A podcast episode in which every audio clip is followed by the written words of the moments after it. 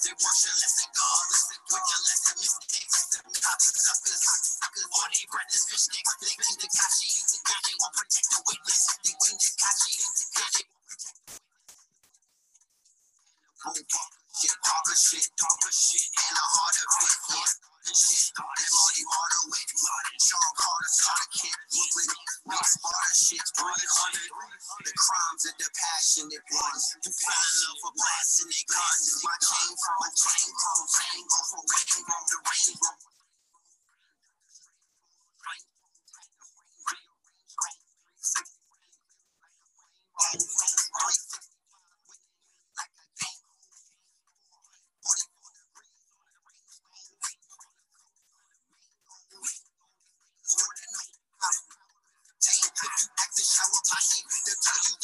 Hours in the rain. None of these cowards, they remain. Just remain. Drove by 400 horses. There was power in the rain. Towers up in flames. I know. Fame. Bitch, I'm Jack Bauer. With Matt. The crack powder. And Mr. Matt Lauer. Hashtag Mr. Me Too. You met Red Pillar. I suggest that.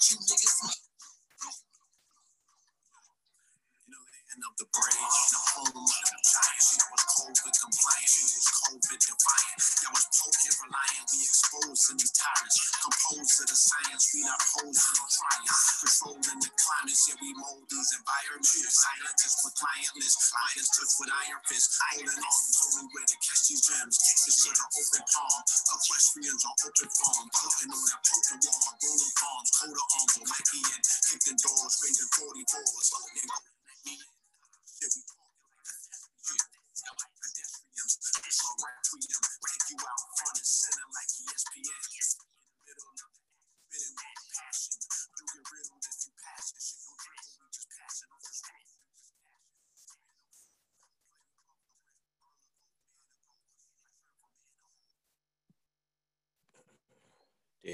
have it. There you have it. Yes, yes, yes, family.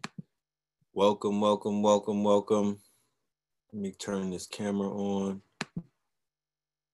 Peace to the family. Peace to the you and yours. Greetings. Let me go ahead and let these people in to the uh give me one minute, y'all. Give me one second. Let me fix this camera.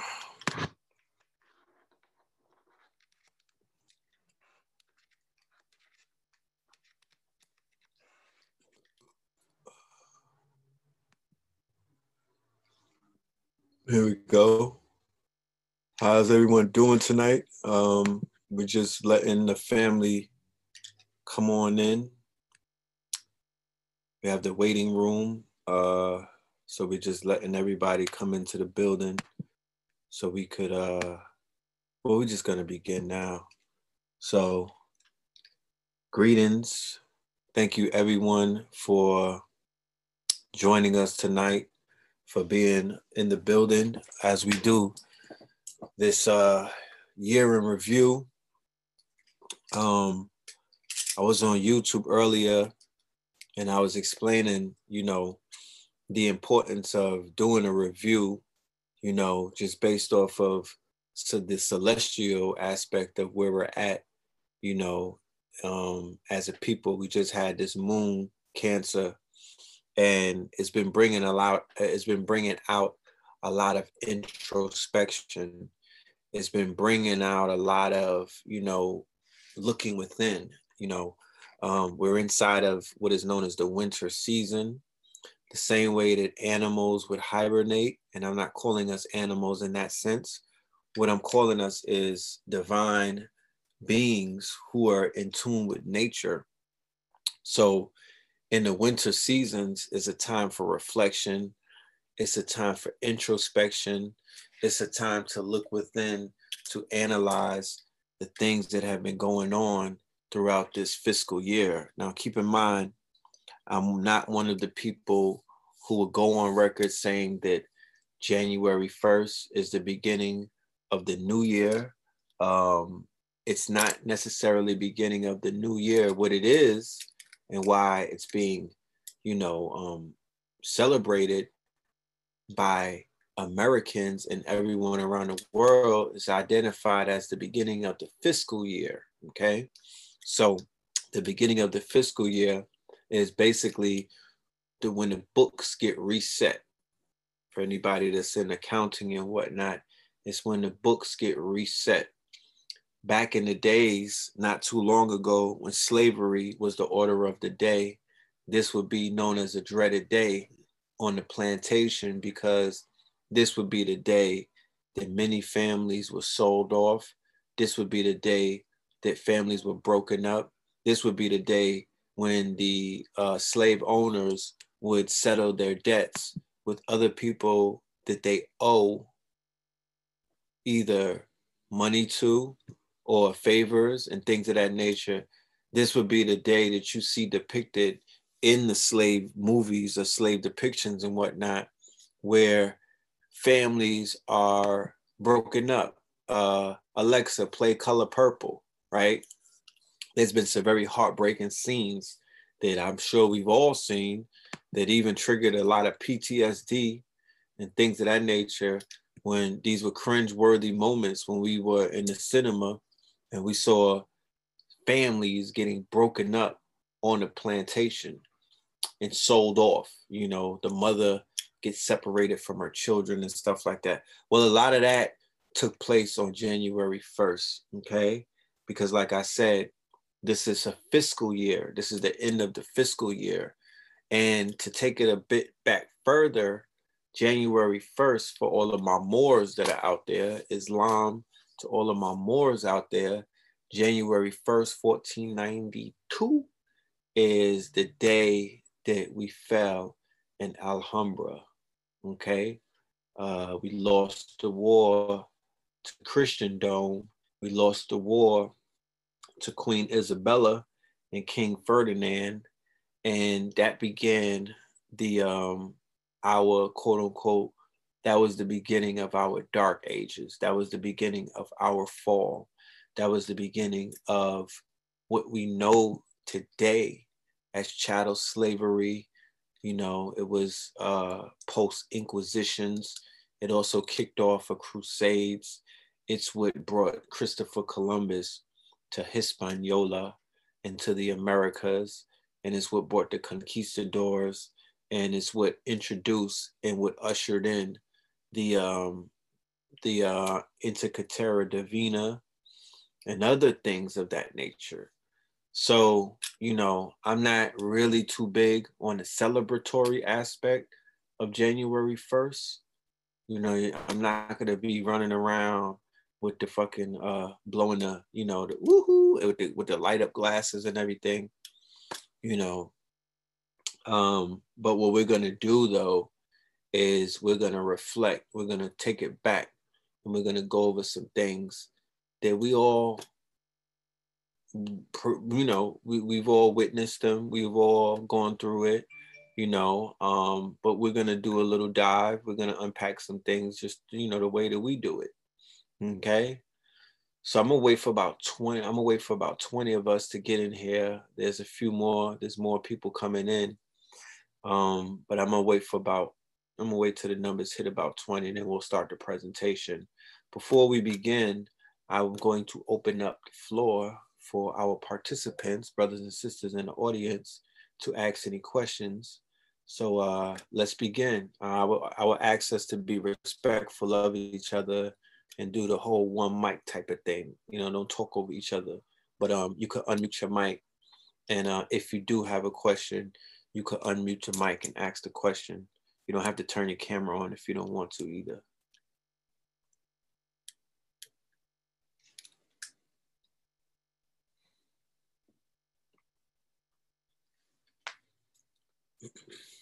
Any questions?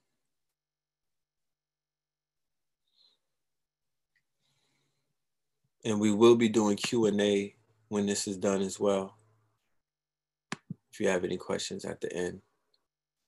But I just want to, you know, I want to make sure that uh, we don't start this without ask, answering any questions that anybody may have. So if you do have a question, you could uh, unmute your microphone or you could turn your camera on and you'll be uh you'll be on the floor. You'll be front and center.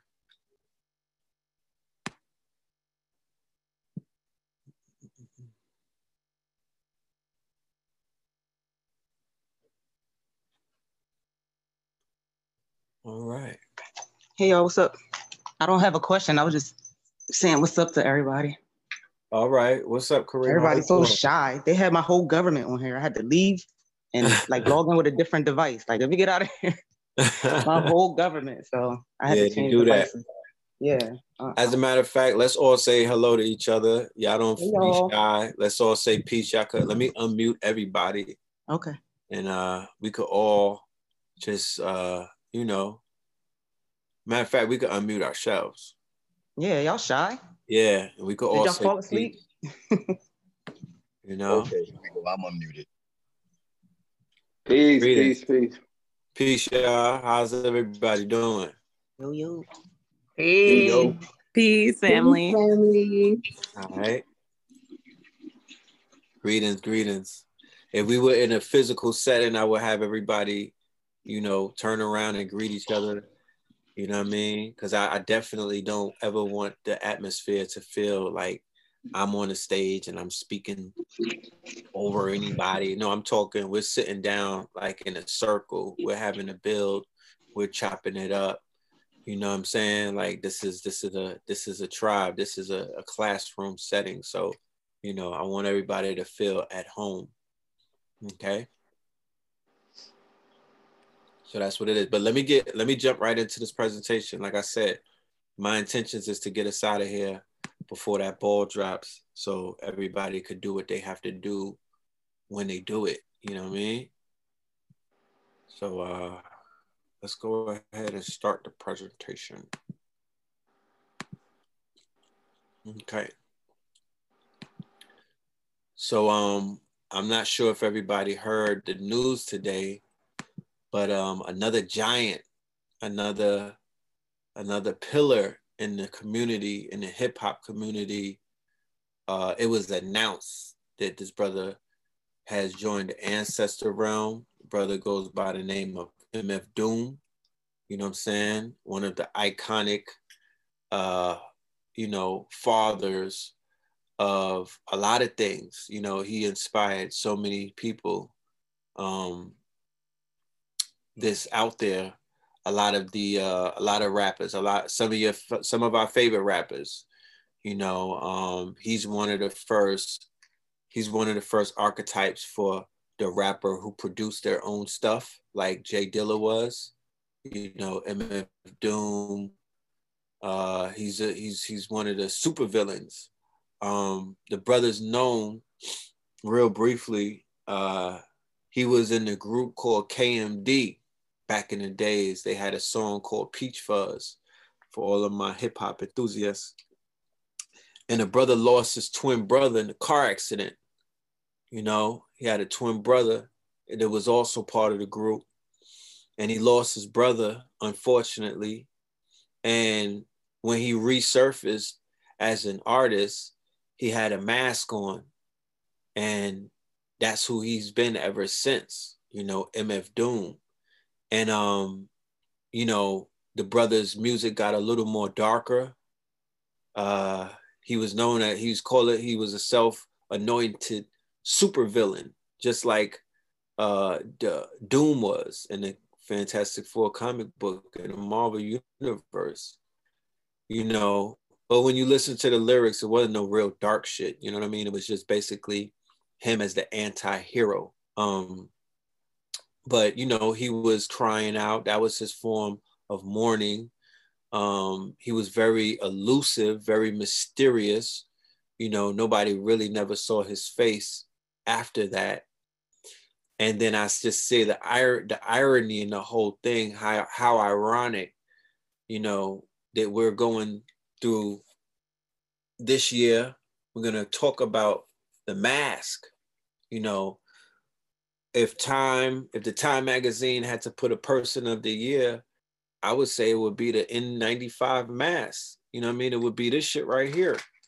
Because more so than the COVID 19, you know, the COVID 19 was the catalyst, but this defined the world in 2020 because we all didn't have the COVID 19. Everybody did not succumb to the COVID 19. We did not get the disease. We didn't get the vaccine, but we got the mask. One thing that we all got, one thing that we all know that, you know, we got that lockdown, but we got the mask. You feel me? We were walking around on some MF Doom shit in 2020, you know, and what it did is it kind of like put everybody underneath a one world type of order, you know, because prior to that, people were existing in their own personal space, doing whatever they do to get them wherever they got to go. But it wasn't, nobody had anything. It wasn't like everybody had to wear an American flag. It wasn't like everybody had to wear a star on their shirt. It wasn't like everybody had to wear anything that would identify you as a citizen, right? Now, look at this on a global scale. This shit went past jurisdictions and borders and whatnot. This was a global thing. It took place in Asia, well, not all over, but in places. It, it was in Israel, it was in London, it was in China, Turkey, Afghanistan, Africa, America, South, Central, North, and the island. And um, based off of the mandates that the government was putting out, they were basically saying that um, if you don't wear a mask, then you're not one of us. You know, especially where they had it mandated, where it wasn't, you know, because there's no real laws on the book that's telling you what you that you have to wear something, but it was a mandate. It was something. It was the colorful law that they put out and said, look, you got to put this mask on to protect yourself, which doesn't really make too much sense. You know what I mean? I don't understand how that's protecting anybody. But in a few months, in a matter of time, in a few months, the whole world was transformed with this mask. And what the mask ultimately said was that there was a level of fear, right? That people had because you know, if you didn't wear it, you were like, I don't have any fear. So the opposite of that is that if you did wear it, you were showing in so many ways that you were willing to go along with the mandates that the government or the state sponsored government or whoever whoever what whatever authority figures that were out there that were mandating that you cover up that's what it was saying you were saying to yourself you know, I'm just gonna go. I'm going along with the motherfucking plan, and I'm guilty of it too. I did the same thing when I got on airplanes. I went ahead and just did what they said: put the mask on. Put the mask on. In order to go to the store to get something to eat, they was like, "You can't come in here without a mask." I said, "You sure about that?" They said, "Yeah." I did it a few times, but then after a while, I found myself conforming, and I threw the mask on. The minute I come out the store, I take it off you know? So, you know, it, it was just interesting. I'm gonna go, I'm gonna go and show how even that aspect of the mask was forecasted in some of the predictive programming through some of the TV shows that many of us was watching prior to this whole lockdown. Okay. So hold on, let me do something. Give me one minute.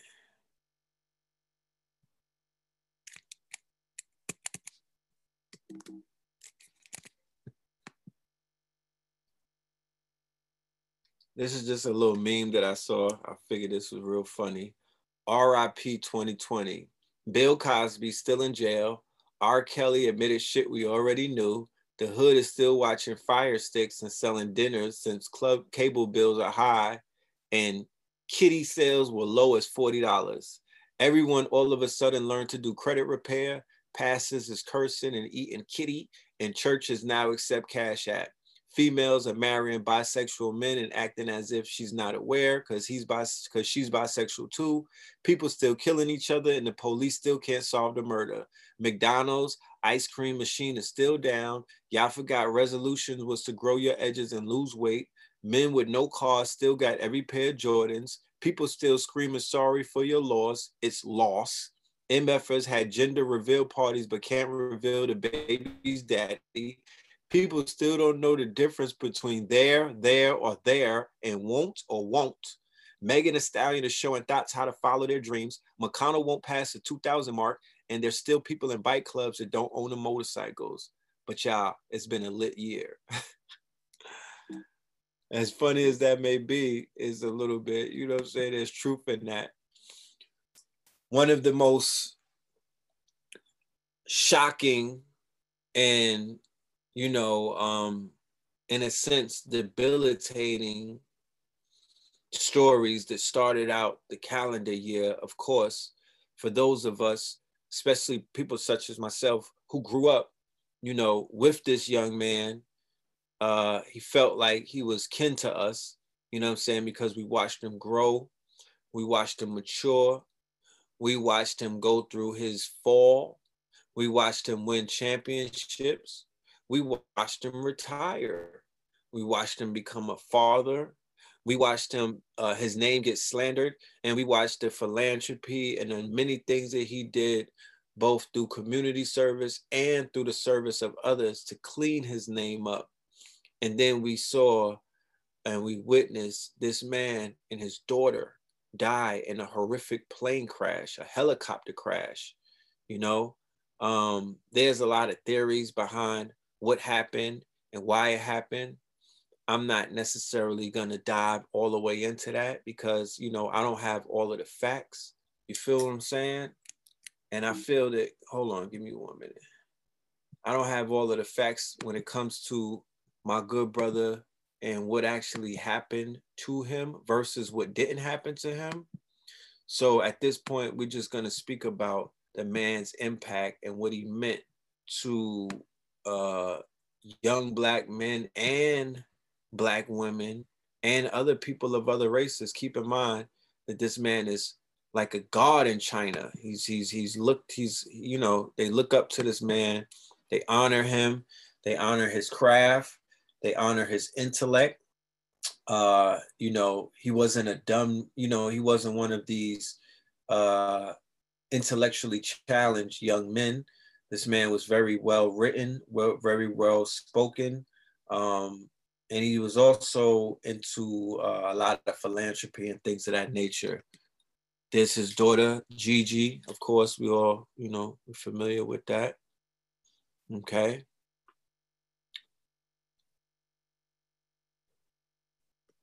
So just the other day, right? Just the other day, there was a report that came out that revealed that the brother was attempting to leave Nike and he wanted to start his own shoe brand, okay, prior to his death. So we know that if that were to even take place, not only would it send ripples through the industry or the shoe industry, but it would begin to encourage other athletes, such as a LeBron James and other athletes who are worth their weight in gold, who are basically signed to these contracts. Uh, I believe LeBron has a lifetime contract with Nike. The new prospects that are coming in the league, you know, they would be enticed to weigh their options between either Nike, you know, uh, what's the one, Under Armour, or the other brands like Reebok, who I've been told Master P and Baron, uh, what's his name, Baron Davis, are attempting to purchase and whatnot. So the brother, somebody put out a, a tweet on December 29th. He said he met with Kobe Bryant in late December 2019 Kobe wasn't happy with Nike. He was going to leave it in 2020. Kobe was going to start Mamba, a shoe company owned by players. He passed away weeks later. What he was about to do in business was going to eclipse his sports career. These were the designs his team did to show him that day for an independent Mamba shoe company. Here's calendar details. There were witnesses to the meeting and Kobe's plans like Gina Ford, who managing who manages Usain Bolt, right? So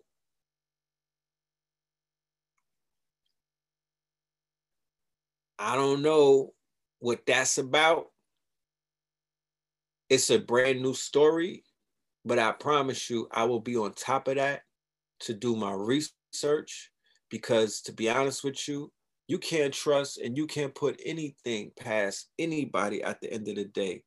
Look at the implications on the amount of money that Nike would have lost. You know what I'm saying?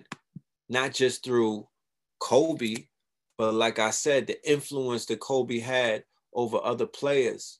You know, one of the things that we know that they don't want us as a people to do, they do not want us to be uh, in control of our, not just our business affairs, they don't want us to be in control of our brands. They don't want us to be in control of our quote unquote finances.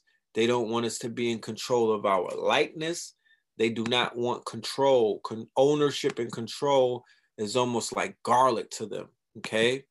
And another thing that stood out to me when I was researching the brother's untimely demise is that he was a, he was on the way he was in the process of writing a children's book with the author of the book The Alchemist. How many people I'm sure people are familiar with The Alchemist, all right? A very uh highly um you know uh this book has been read by many many many people and it's highly recommended throughout both the community and in other communities and whatnot. But it stood it, stood out to me as very odd that an author would delete the book after the death of the quote unquote co-author.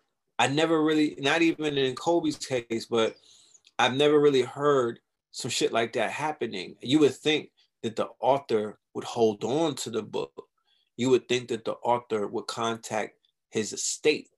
You would think that the author would attempt to finish the book because, once again, and he's not African, so I, I'm just saying that in African culture, it's said that the way that you edify a man is that in, in their in their untimely demise, the way that you edify a man or a woman in their death is to continue their works or their unfinished works and to make sure that their names will never go unspoken, meaning that you speak their names, you continue to speak their names, henceforth, why statues, monuments are built in the names of the great ones, streets and avenues and boulevards and whatnot are named after certain people, buildings, wings of hospitals. The philanthropists come along and they put their names on the wings of hospitals and libraries and whatnot, the presidential library, all of these things are in alignment with the same, um, you know, with the same edict that the name lives on forever. You continue the name, you continue the legacy. So I'm like, why would this dude be deleting a book? What was in that book? What was what were they writing about? What was Kobe trying to say to the children? They would make this dude delete the book. So I find that very suspect. But once again, you know, I'm going to be doing more research uh, into it um, to see what comes out of it. But the brother's untimely demise, you know, it just really doesn't sit with me. You know, I know that there were weather conditions that brought the plane, that brought the helicopter down. They were circling around and whatnot. But, you know, it's still, mm, shit just don't happen like that. You know what I mean? It, there's no coincidence. It just don't happen like that. You know, I really don't, you know, mm-mm. spirit tells me that it wasn't just an accident. It's something that needs to be looked into. So rise in power to the God, to the uh, one of the kings of the West, Kobe Bryant, you know, um, and salute to his daughter. Now, another case that reverberated with millions and millions of people around the world was our dear sister Breonna Taylor and her murder at the hands of the Kentucky police. Now, this was a unique case. Why? This was one of the cases that this sister was made famous through social media. Okay. She would be considered what is known, she's part of what is known as the hashtag movement.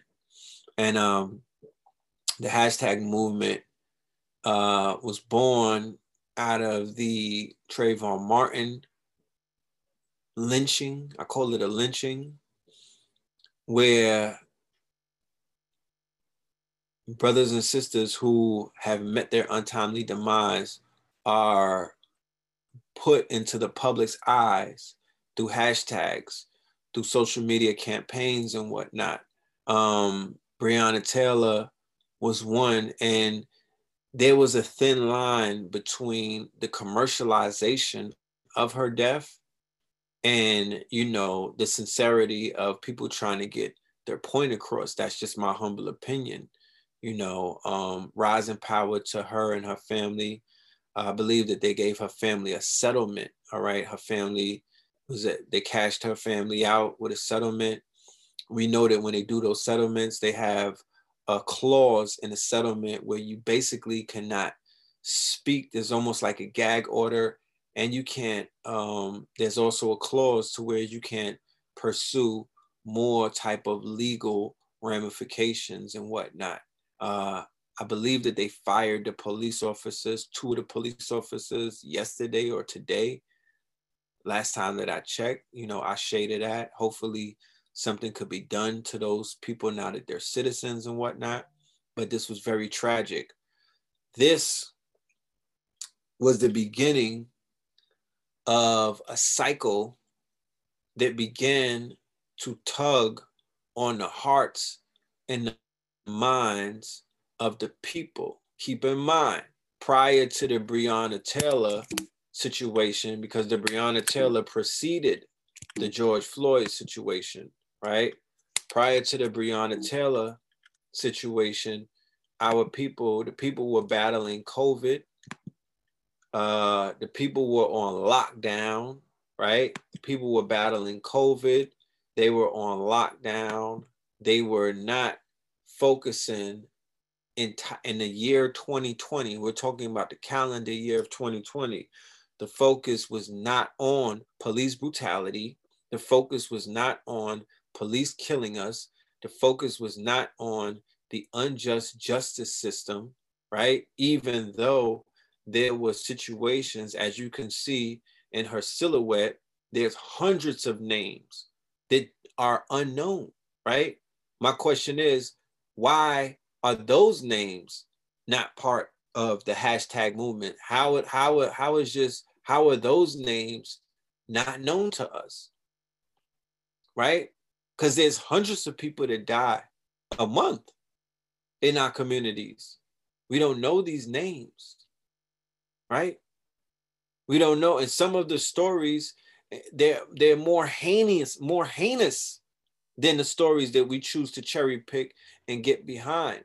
Why don't we know these names? Why aren't these names, you know, um, household names? You know, is it traction? Is it because they're not trending? You know what I'm saying? Is it because the people are not getting behind it? I would really like to know that.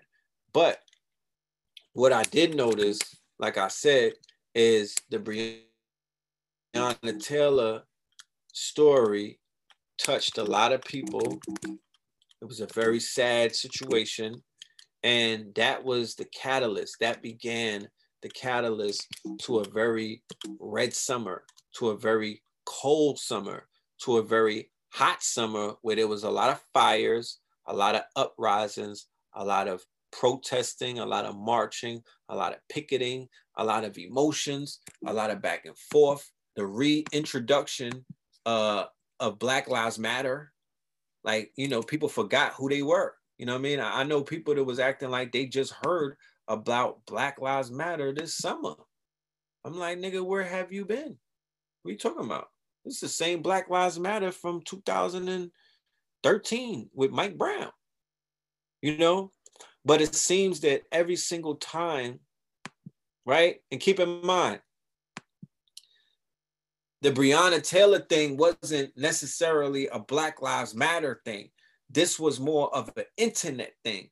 This was more of an online. People online picked up the Breonna Taylor thing and pushed it. George Floyd is the reintroduction and the rebranding of Black Lives Matter. Let's be clear, okay? Black Lives Matter did not put their machine all the way behind the Breonna Taylor um, situation. This was more of the grassroots organizations forming Voltron, coming together. The young man who was even behind her movement was murdered in Louis, Louisville, Kentucky. I, I forgot the brother's name. I apologize. He got murdered a few months ago, right? He's not Black Lives Matter, though. Okay. It's when we come to our good brother, right? This black man, because what I've noticed is that Black Lives Matter, they have perfected getting behind dead black men or standing on top of dead black men, right? And utilizing these dead black men's per their, their, their murders or their lynchings for political purposes, for fundraising purposes, right?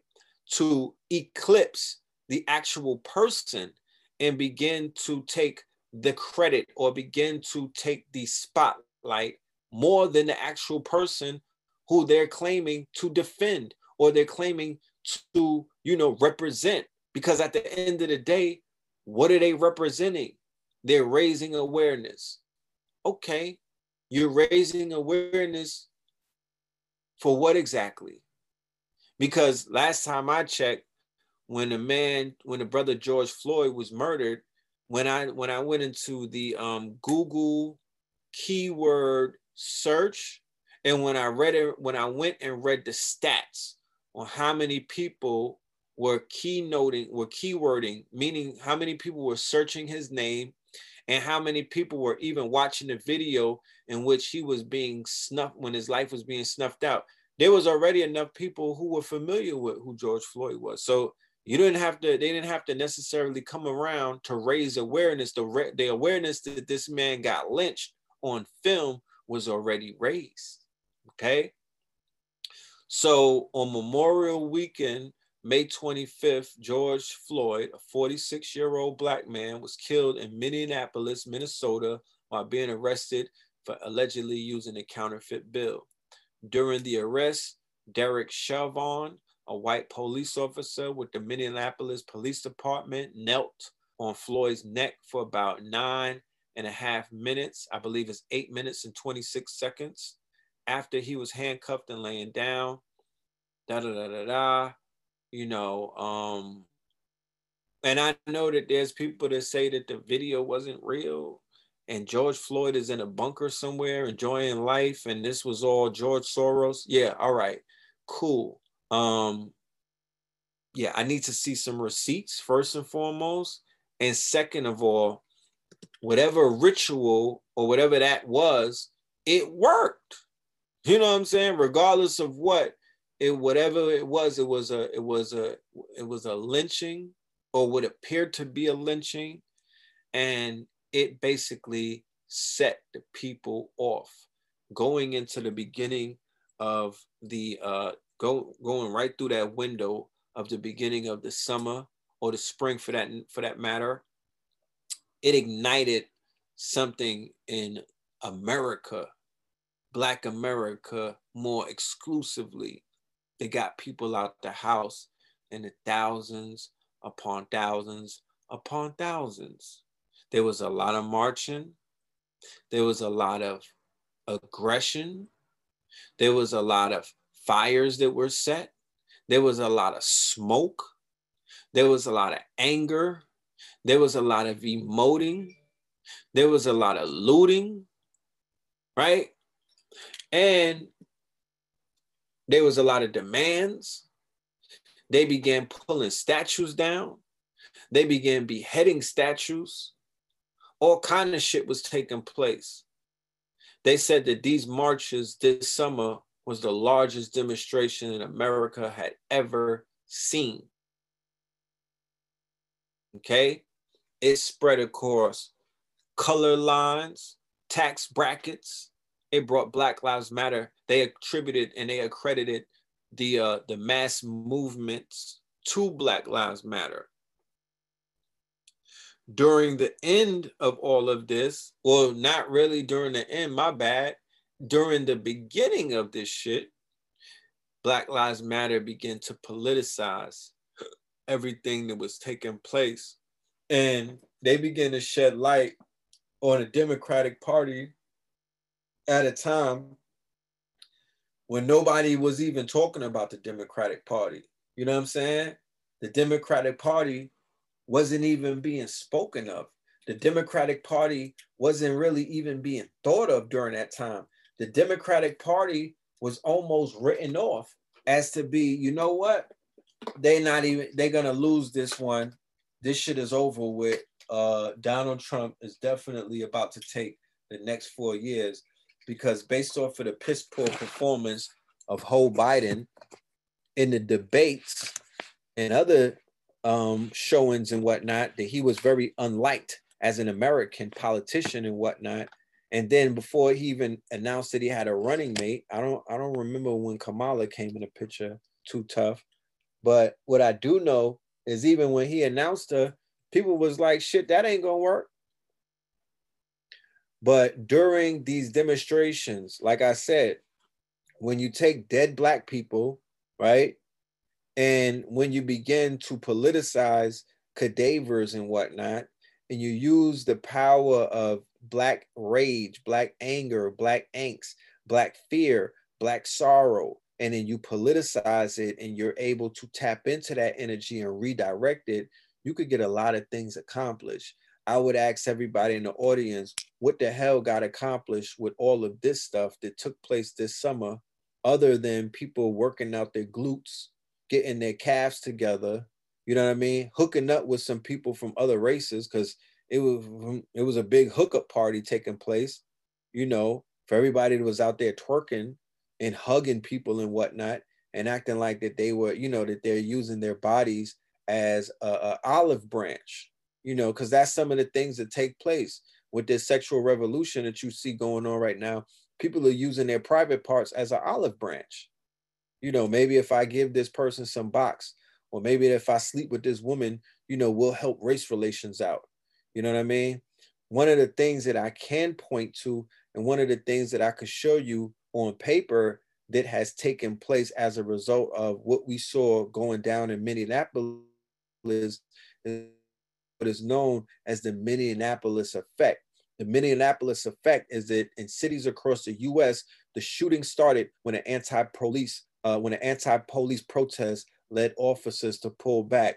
Now, I'm gonna say on record that I don't believe that the, the, the spikes in the crime, the spikes in the murders, and the spikes in overall violence that took place in America during the summer leading up to where we're at right now, I'm not going to attribute that to the police pulling back. You know what I mean? Bullshit. I'm not I'm not attributing that to that. No. Because based off of the research that I've done, it, uh, it happened already. It happened with Mike Brown and Ferguson. When the police pulled out of there, the murders began to skyrocket. It happened in Baltimore after they had the Baltimore riots because of Freddie Gray. When the mayor came through and she arrested the police officers and the district attorney, they arrested the police officers and the, and, and the, the murders and the crime and everything skyrocketed out there. It happened in Chicago after Laquan McDonald. Although the crime was already up out there, the shit spiked out there. It happened in New York City what was the situation in New York City? It wasn't um it wasn't my dude um I can't breathe. It was something else and whatnot. But as we know, I'm a you know crime in New York is off the chain. Now, yes, the police did kind of scale back. They did kind of scale back over the summer after they were getting embarrassed and whatnot, and after they were getting, you know, they the citizens were basically revolting against them but I would say that it's more psychological. It has a lot to do with fear It has a lot to do with the fact that they've traumatized these communities. They've pushed these people against walls and whatnot. Then they militarize their police and whatnot. Whereas the people have a lot of pent up frustration, a lot of pent up anger. They don't have, they're not going to necessarily expel, espouse it on the police. They're not necessarily going to run around and take it out on the police. So, social engineers and whatnot, these people who've been studying us for so many years, they know that if you get these people riled up, if you charge these people up with all of this anger and this hate, they're going to misdirect it. And where are they going to misdirect it on? The perfect recipe, they're going to do it towards each other, especially when these social engineers know what the top 10 songs on the radio is playing, especially when they know that these are food deserts where these people are eating all of this food that's going to make them super duper lit you know what I mean? And not rational and things of that nature, especially when these people know that, you know, um, just, just the culture in it of itself is a culture that is um, promoting death, promoting violence, promoting all of this anti, you know, this self-hate in a, in a, in a nutshell. So um, let me read this. Cities across the country suffered dramatic increases in homicide this summer. The spikes were remarkable, suddenly appearing and widespread, although often concentrated in disadvantaged neighborhoods. This year is on track to be the deadliest year for gun related homicides since at least 1999. The homicides spikes began in late May. Before May 28th, Chicago had almost the same numbers of homicides as in 2019. Then on May 31st, 18 people were murdered in Chicago, the city's most violent day in six decades. Violence continued throughout the summer. July was Chicago's most violent month in 28 years. As of September 1st, murder is up 52% for the year, according to Chicago police. Chicago's shooting spike reflects what is happening in many major cities across the country, Researchers have identified a structural break in homicide numbers beginning in the last week of May. Trends for most other major crime categories have remained generally stable or moved slightly downward. What, cha- what changed in late May? The anti police protests that began across the country around May 27th appeared to have resulted in a decline in policing directed at gun violence, producing, perhaps unsurprisingly, an increase in shootings. The sequences of events are straightforward. George Floyd's death while in police custody in Minneapolis produced demonstrations against the police in major cities from coast to coast. As a result, officers of most cities had to be redeployed from their normal duties to help manage the protests. The idea that reductions in policing might be leading to more shootings has historical precedent. Heather Mac Donald proposed a Ferguson effect in May 2015 to explain homicide increases in the aftermath of anti-police protests following Mike Brown's death in Ferguson the previous year. Similarly, my research with Richard Fowles identified declines in police street stops at the triggering event for the 2016 spike in Chicago, beginning in late 2015, pursuant to an agreement with the American Civil Liberties Union, Chicago police significantly reduced stop and frisk in the city. The result was a deadly homicide spike the following year, right? So this is a, called a Hegelian dialect, okay? The Hegelian dialect is when they come up with the problem and a solution. So with Joe Biden and Kamala the cop coming into office in uh, mid-January, or late January, they're definitely going to utilize um, this one-sided data, right? I'm not giving it complete. I'm not. I'm not giving it a complete push towards you know the trash pin saying that it has no credibility. What I'm saying is is that it's one-sided, right? It's one-sided. It's Hegelian. So what they're going to come and do, what they've already done with this quote unquote, when you read the bill, the 5,000 pages of the uh, COVID relief bill that they just signed, that's going to give people $600 checks. There's all kind of new shit inside of, the, of that bill. Okay, there's all kind of new um, uh, uh, legislators, legislator, legislation and whatnot. and they're going to ramp up and turn up a lot of the policing in these black hoods or these black neighborhoods and whatnot. And I'm here to say that I don't feel like what they're going to do is going to help. It's going to hurt more than it's going to help. Okay. A lot of the situations that we see going on, it should be addressed from another perspective other than more police, more aggression, militarized police, assault rifles, and all of that, uh, categorizing certain people as homeland terrorists, all of that shit. Because I promise you, they're gonna use that broad ass brush to paint a lot of people who are not homeland terrorists, who are not extremists, and things of that nature. And they're gonna use it like they use the crime bill to break up and to uh, dismantle and to further disenfranchise black people people and i don't like people of color. I don't know what i don't even know what black people is to be honest with you. Niggas negroes blacks african americans moors aboriginals you name it. I mean give it a name and and that's some of the people that they may target. That no not that they may that's some of the people that they will be targeting especially crazy ass joe biden. Okay. This is just some charts showing the increases in crime and whatnot. You know, um, I feel like a lot of this shit is contrived. You know, I feel like a lot of this has to do with budgets. I feel like a lot of this has to do with, you know, it, it's if you watch The Wire, it's more political. It's more political than we even know.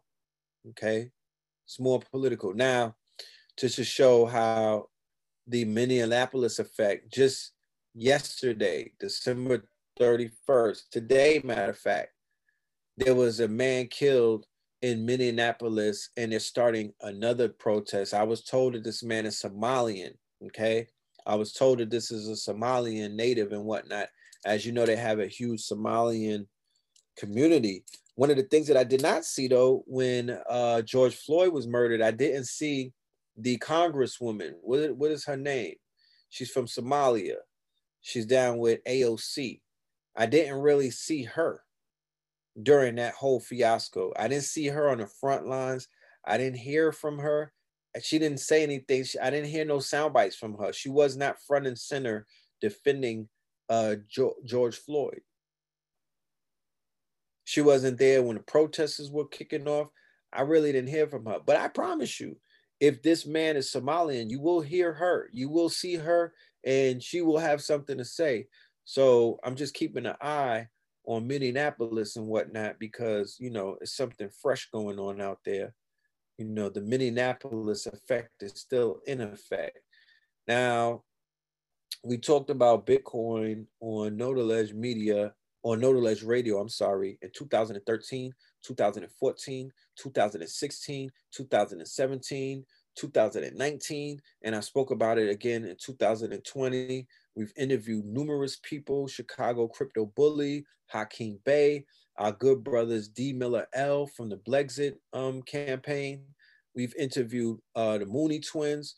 We've spoken to multiple people throughout the years, and we've when Bitcoin was damn near under a thousand dollars, we were like, yo, this is the future.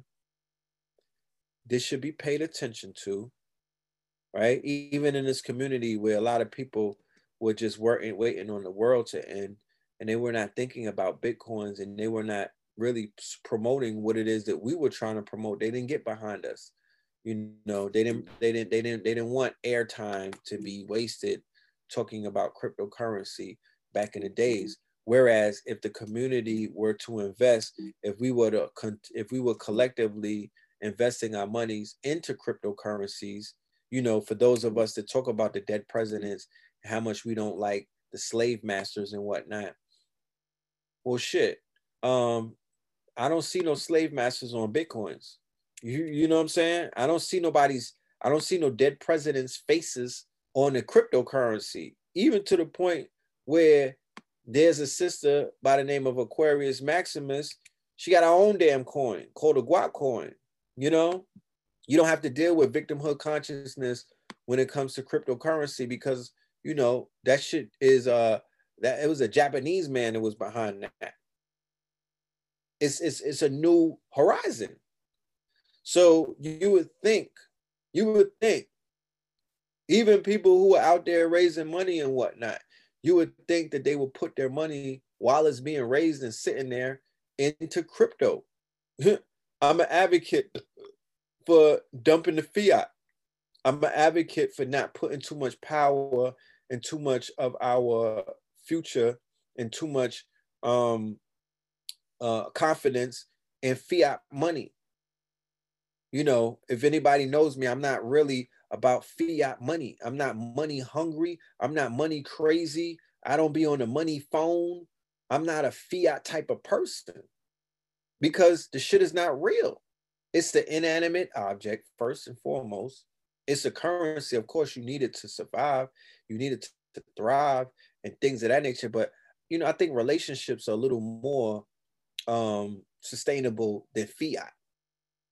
You know, I, I think that's what I think if you focus on that and resources at the end of the day, that's a little more sustainable. So we've been rallying, we've been cheerleading, we've been campaigning, and now we're at a point where Bitcoin is about to hit 30,000 if it didn't hit it today or tonight. It's on its way to hit 30,000. Bitcoin is the champion. It's the person, it's the it's, it's the person of the year. Okay. It's the winner of the year.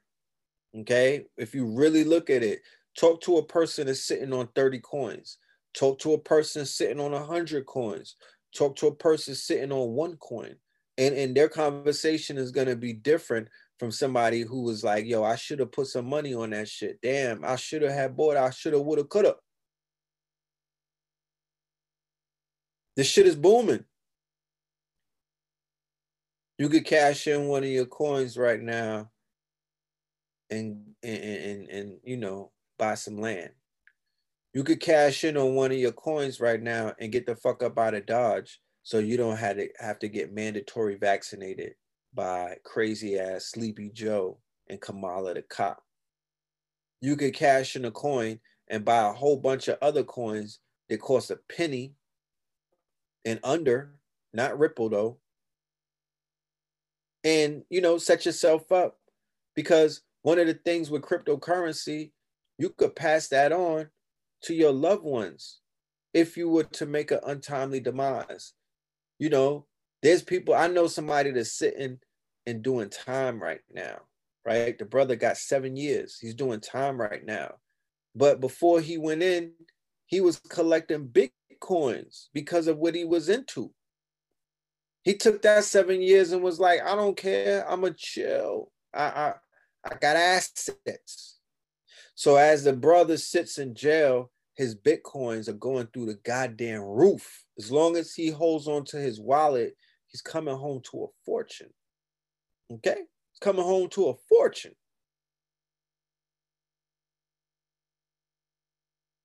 So Bitcoin is booming. COVID had a lot to do with that. Now that they passed this trillion dollar COVID relief, you could bet your bottom dollar inflation is on its way. And a dollar, for anybody that's in the Forex game, you see that the shit is nosediving. Okay. Everything is going cashless. Stores don't even want to handle your money no more. Cash App is taking Bitcoin. Apple is about to take Bitcoin. So PayPal is taking Bitcoin. So you already see where it's going it's it's not going in a in a it's not going in the direction where the US dollar is favored anymore like that. Okay? Blockchain technology is stepping up. Blockchain technology is evolving. Blockchain blockchain technology is here to stay. Smart contracts, all of that shit is the order of the day. Okay? We talked about it. We're going to talk about it more going into 21 we're going to be doing for the stream chasers out there and for my brothers who are, and, and the people who sign up to epic trading with the forex everybody that's down with the team you're gonna see how this thing is gonna be working for you even more. New wealth is being created, fortunes are being created. We're gonna have our brother Chicago Crypto Bully. He's gonna be talking about it more. We're gonna be bringing other experts on board so we could speak solutions to the audience who are willing to listen and do something with the information. I'm not a I'm not a broker. I'm not licensed to tell you what to do. I'm only here as a teacher and a researcher, giving you the information the way that I have received it. Okay.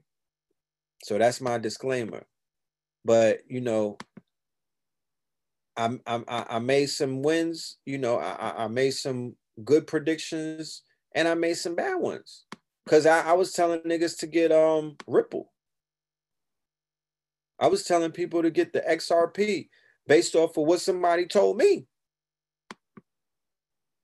I believe it was the brother. Um, what's the brother? He was swearing by it. So I was like, you know what? I'm gonna tell my audience too. Crumb, brother Crumb. He was like Ripple, Ripple, XRP. So I started buying it. It was under a penny, I think. I was buying hundreds of it, hundreds of dollars worth. I had to dump it two weeks ago. Okay.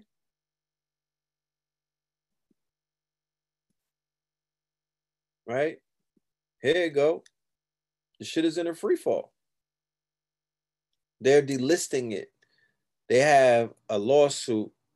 Um, there's a lawsuit, right? They got a lawsuit where they're claiming that it's a security, right?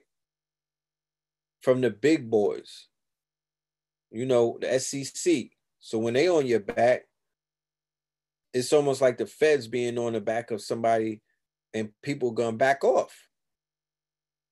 Cause that you you hot at that point, you know, you it's, it's game over in a sense. It's like when you're playing GTA and you fuck up, and then the goddamn army start coming after you, nigga. Your days are over. Like count them. It's, you know, it's that's wrong wrong time. So, as a coin, I know people say that you should buy the dip, but um, I don't know about the XRP. I'm not gonna tell you to buy the dip. I don't. I, I'm not gonna promote that anymore.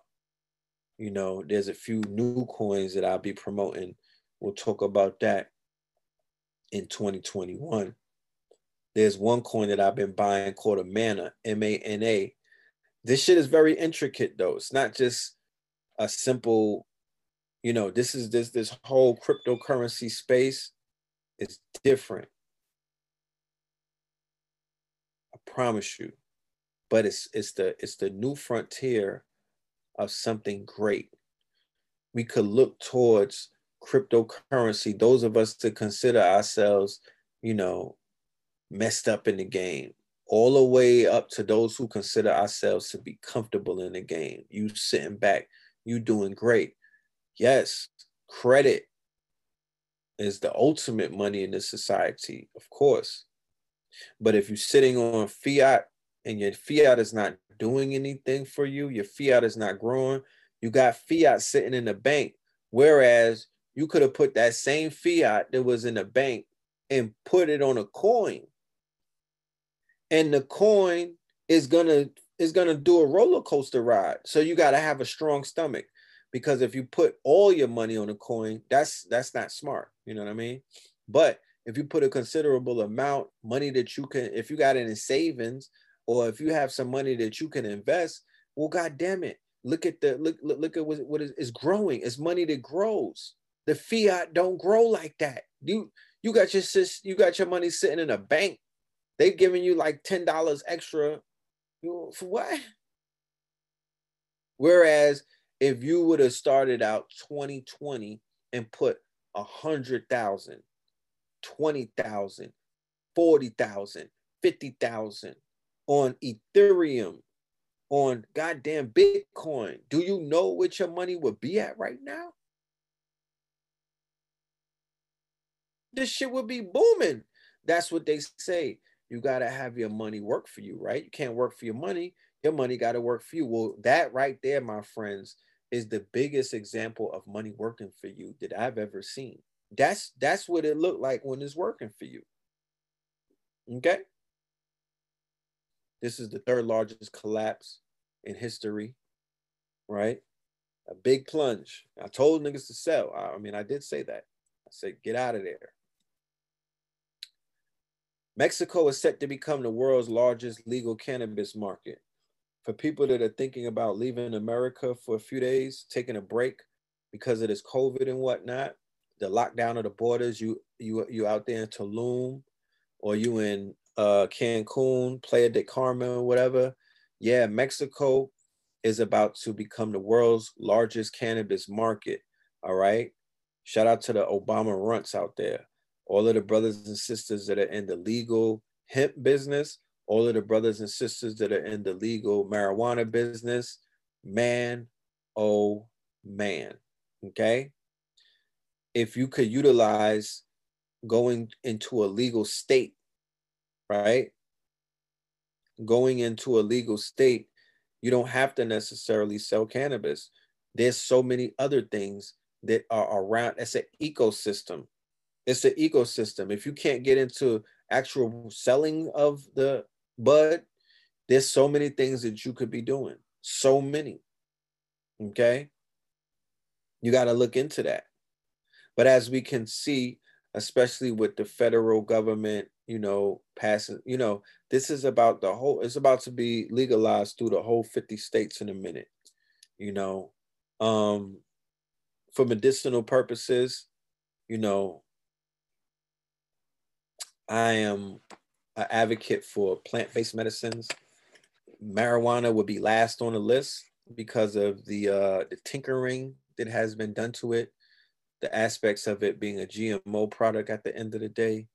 I'm not the biggest marijuana advocate. I haven't even smoked in months, you know, um, but I am an advocate for psilocybin. I am an advocate for the shrooms and whatnot. I do stand behind the shrooms, ayahuasca, changa, you know, things of that nature for healing and hallucinogenic medicinal purposes, psychedelics for medicinal and for healing purposes I am 100% or 98% behind that. You know what I mean? And don't get it twisted. I'm not telling nobody that's listening to this to go run out and dive in and get into that shit because it is something that you should do with somebody who is a professional, aka a shaman. You know what I mean? Before you start getting comfortable doing anything on your own, like with anything else, you should have someone who is accredited, someone, not just one of these flunkies and whatnot, somebody who you can get references and people who can be like, yes, this brother is official. He doesn't abuse his or her power. You know, they've been sanctioned by an elder council or something. You know, they they've gone into the jungles and they've trained and they sat with the real people who really get it in. Yeah, those people. So in Oregon, they're the first state to decriminalize drug possession, which expanded to their access to addiction services. We know that they did that because Oregon is basically all white and they have a big opiate problem, mad dope fiends and whatnot. So they decriminalize crack, cocaine, heroin, all schedule one, all of that shit is all a go. So as we saw with Colorado and in other places, you know, when they were the first ones, uh, what was it? No, what was it? Denver. Yeah, Denver. They were the first ones to do that with marijuana. And then years later, we see that that's spreading across America. It's going to be the same thing for the decriminalization process of all drugs and whatnot. I think going into about maybe four years, maybe in this first administration, they're going to propose that in definitely other states like Vermont, a lot of those all white states where they have a huge drug problem. They're not going to do it in no goddamn uh, ghetto USA. You know what I'm saying? Not yet. They make too much money off of, uh, uh, uh, of our suffering. The chemical war that they launched against our people is still at play. So they, they're not going to let that up. You know what I mean? There's still a war on black people through the war on poverty, which is the war on drugs. It's a chemical war, quiet weapons for silent wars. And now the new war is going to be through these vaccines and shit like that. Nano. You know, nano. But be very cautious about the government controlled marijuana. You know, be very cautious about that. Okay. States consider decriminalizing magic mushrooms. Okay. So we all know about COVID. We know that it's a pandemic. You know, um, we know that it has many different variants that is mutating. Now, one of the things that we saw throughout this whole pandemic is that when Dr. Fauci sat down and talked to our people, he wasn't sitting down to be grilled by any one of our people who look like us, who are doctors, who are accredited. He sat down with athletes and comedians and motherfucking uh, uh um, influencers. Okay. What is he doing talking to Steph Curry? What is he doing talking to Tiffany Haddish? What the fuck is he doing talking to uh, Kim Kardashian? What is he doing talking to Al Sharpton? What do they know to ask this man uh, scientifically about uh, uh, uh, life and death questions. What do they know? These are celebrities. Malcolm X warned you about that. Okay. What celebrity should be the face of the COVID vaccine? They're looking for a celebrity to become the face. They're trying to get LeBron to be the the, uh, the crash dummy and the guinea pig, but I think he's fighting back. But they need somebody that's going to help push it as the face. Okay. Now we know Mr. Xbox right here, Mr. Microsoft, you know, Billy Gates. We know that he is uh his hands are in this whole thing. You know, we know that his uh vaccination program is in full swing with this COVID vaccine. There's like four companies that just put out some new technology, and he's behind damn near all of them. Okay, this is not a regular vaccine that they pushing on the people. Okay, so we know that he had a drill, the same way that a lot of these global events like 9-11, they were preceded by drills. Okay, they were preceded by drills. Prior to the coronavirus outbreak, the John Hopkins Center for Security, the World Economic Forum, and the Bill and Melinda Gates Foundation hosted a high level global pandemic exercise called Event 201 in October 2019 which specifically focused on the coronavirus pandemic. The invitation only exercise projected economic and social tool consequences along with mass casualties. A few months later, thousands would be dead and hundreds of thousands sick. Okay.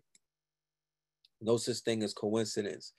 These are the way to read the quote unquote controlled media far left, far right. Okay. Far left, CNN, Daily Kos, Democratic News, uh, the Jacobin, the Intercept, MSNBC, the New Yorker, the Nation, far right, Breitbart, CBN, the Daily Caller, Daily Wire, Fox News, right in the middle, Al Jazeera, Bloomberg, Reuters, US Today, Wall Street Journal. This is how they play the people. Okay. For any cup of your tea, they got a they got a cup for you. Whatever your cup of tea is, they got a cup for you right there. They're to feed your sentiments. They're to feed into your intellect. They're to feed into your Hegelian dialect. They have writers, reporters. They will feed all of your fears from all of these different quote unquote controlled media, because that's exactly what this is. So all of them are following a script. They are used to oppose each other. They are used to put out dissenting views, and then the other people are used to break it down, oppose it, all of that shit is just theater. Okay, let's be clear. Bill Gates, the virus, and a quest to vaccinate the world, right? Biden pledges new COVID 19 release package and to invoke the Defense Production Act. The minute that he gets in, he's going to make everything mandatory. Okay, Spain is keeping a list of everyone who refuses a COVID 19 vaccine and will share it with other EU countries. Top WHO scientist says vaccinated travelers should still quarantine, citing lack of evidence that COVID 19 vaccines prevent transmission. So even with the vaccine, you can still get that shit. A black woman was the first one to get the coronavirus. Of course, they are ritualizing our people by utilizing the quote unquote, um, you know, niggas to be the face. Okay. Every way that you turn, they're using black faces as the first ones to get the vaccination. In Connecticut, Keith Grant, Senior Director of Infection Prevention at Hartford Hospital, prepares to receive one of Connecticut's first COVID 19 vaccinations, flanked by Hartford Healthcare CEO Jeffrey Flaks and Governor Ned Lamont. Why the fuck don't they get the shot first? How, why are they not getting the shot first? Why is it this goddamn crash test dummy? It doesn't make any sense, y'all. The governor and the healthcare CEO do not have their arms stuck out there. What is that going to tell you? Okay. So, of course, they have polls out where they like these niggas are not uh, playing along. Okay. 27% said that they're definitely not getting it. 22% said they're probably not getting it. Well, Hispanics and whites are going along with the game because only 21 and 19 of them said that they're not getting it. But 37, a whole whopping, they're in line. Look, 37 and 37, only 17% of these niggas said that they're gonna get it, but 37% of the Hispanic and 37% of the white. So how are they gonna play? They're gonna play it that you niggas are putting the world at risk. All right. Dr. Kizzy, okay, she was the first one. She's the key scientist behind it. So y'all keep a toll on Dr. Kizzy when this shit starts mutating. Y'all, y'all keep a toll on where Dr. Kizzy is at so we could go and talk to her. Apple Wallet receipt could serve as the first proof of the individual vaccination status. They have an immunity passport. They're talking about an immunity passport, but the Apple Wallet is going to be the first one to show that you got proof for the vaccine, meaning that when you go to the stores to use your money to check out at Walmart, to check out at Kroger's, to check out at wherever you go and shop, Whole Foods and whatnot, and you're going to have to show proof that your ass is vaccinated in order to do business with these corporations because these corporations don't follow the same jurisdiction as the states do. The corporations, the same way that the corporations are telling their employees, it's a corporate mandate that you niggas got to take the shot or you're going to get fired. Okay. A new strain of it enter California. Boom. So get ready for that. Thailand clears the use of the herbal medicine for COVID 19 treatment. Herbal COVID treatment is cleared. The vaccine registration opens. So, if you do want to get vaccinated, if you do want to say that you are clean, if you do want to say that you want to get your passport stamped the same way that they're going to get their motherfucking teeth, niggas is going to get new teeth from Colombia, new titties and new butts from um, Dominican Republic, shit like that. We'll take your ass to Thailand and get you the herbal medicine COVID 19 treatment so you don't have to worry about anything. We should be taking a soul plane. Niggas should, we should rent out a plane to all of us and go and get the uh, herbal vaccination so we clear, so we could do business. Dr. Phil Valentine just did a lecture with Brother Rich on YouTube. They took it down the next day. Okay. He did a lecture. He had mad slides. He was breaking it down. He was showing you what's going on. He was going deeper than how I'm going. I'm, I'm glossing over this shit. Okay. He was going deeper. Going into 2021, I suggest that you get in touch. He has a lecture coming up. It's called Agenda 21 to 2030, the Flu World Order, right? 124, 2021. Um, go and check that out. That's going to be a webinar on Zoom as well. You could go to his YouTube page, right? Dr. Phil Valentine. You're not going to find him on, I mean, not his YouTube, his Facebook. You're not going to find him on YouTube because they're banning him from YouTube. And this was a debate that I suggest that y'all go and check out.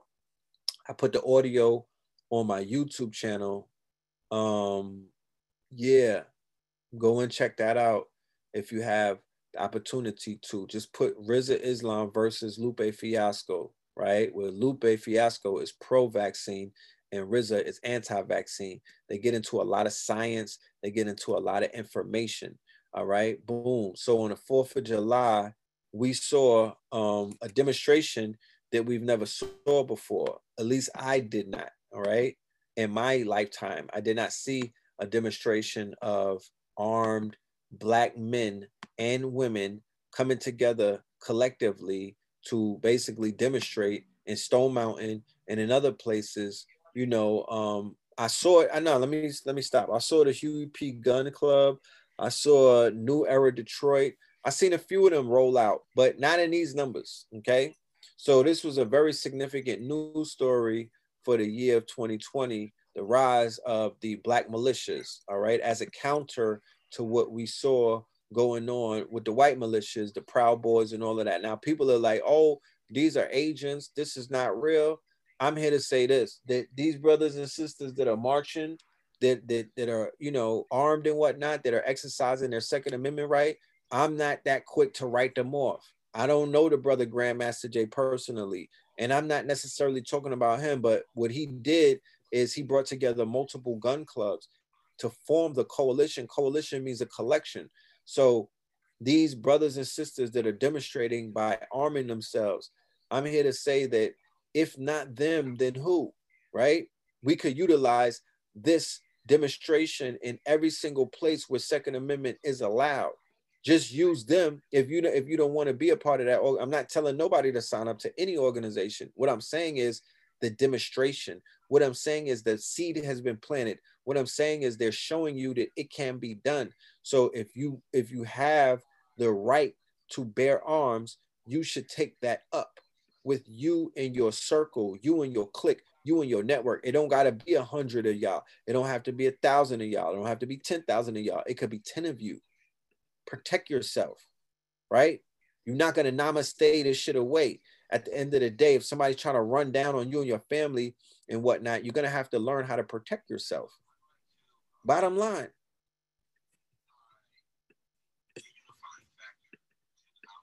Bottom line, somebody's phone is um unmuted.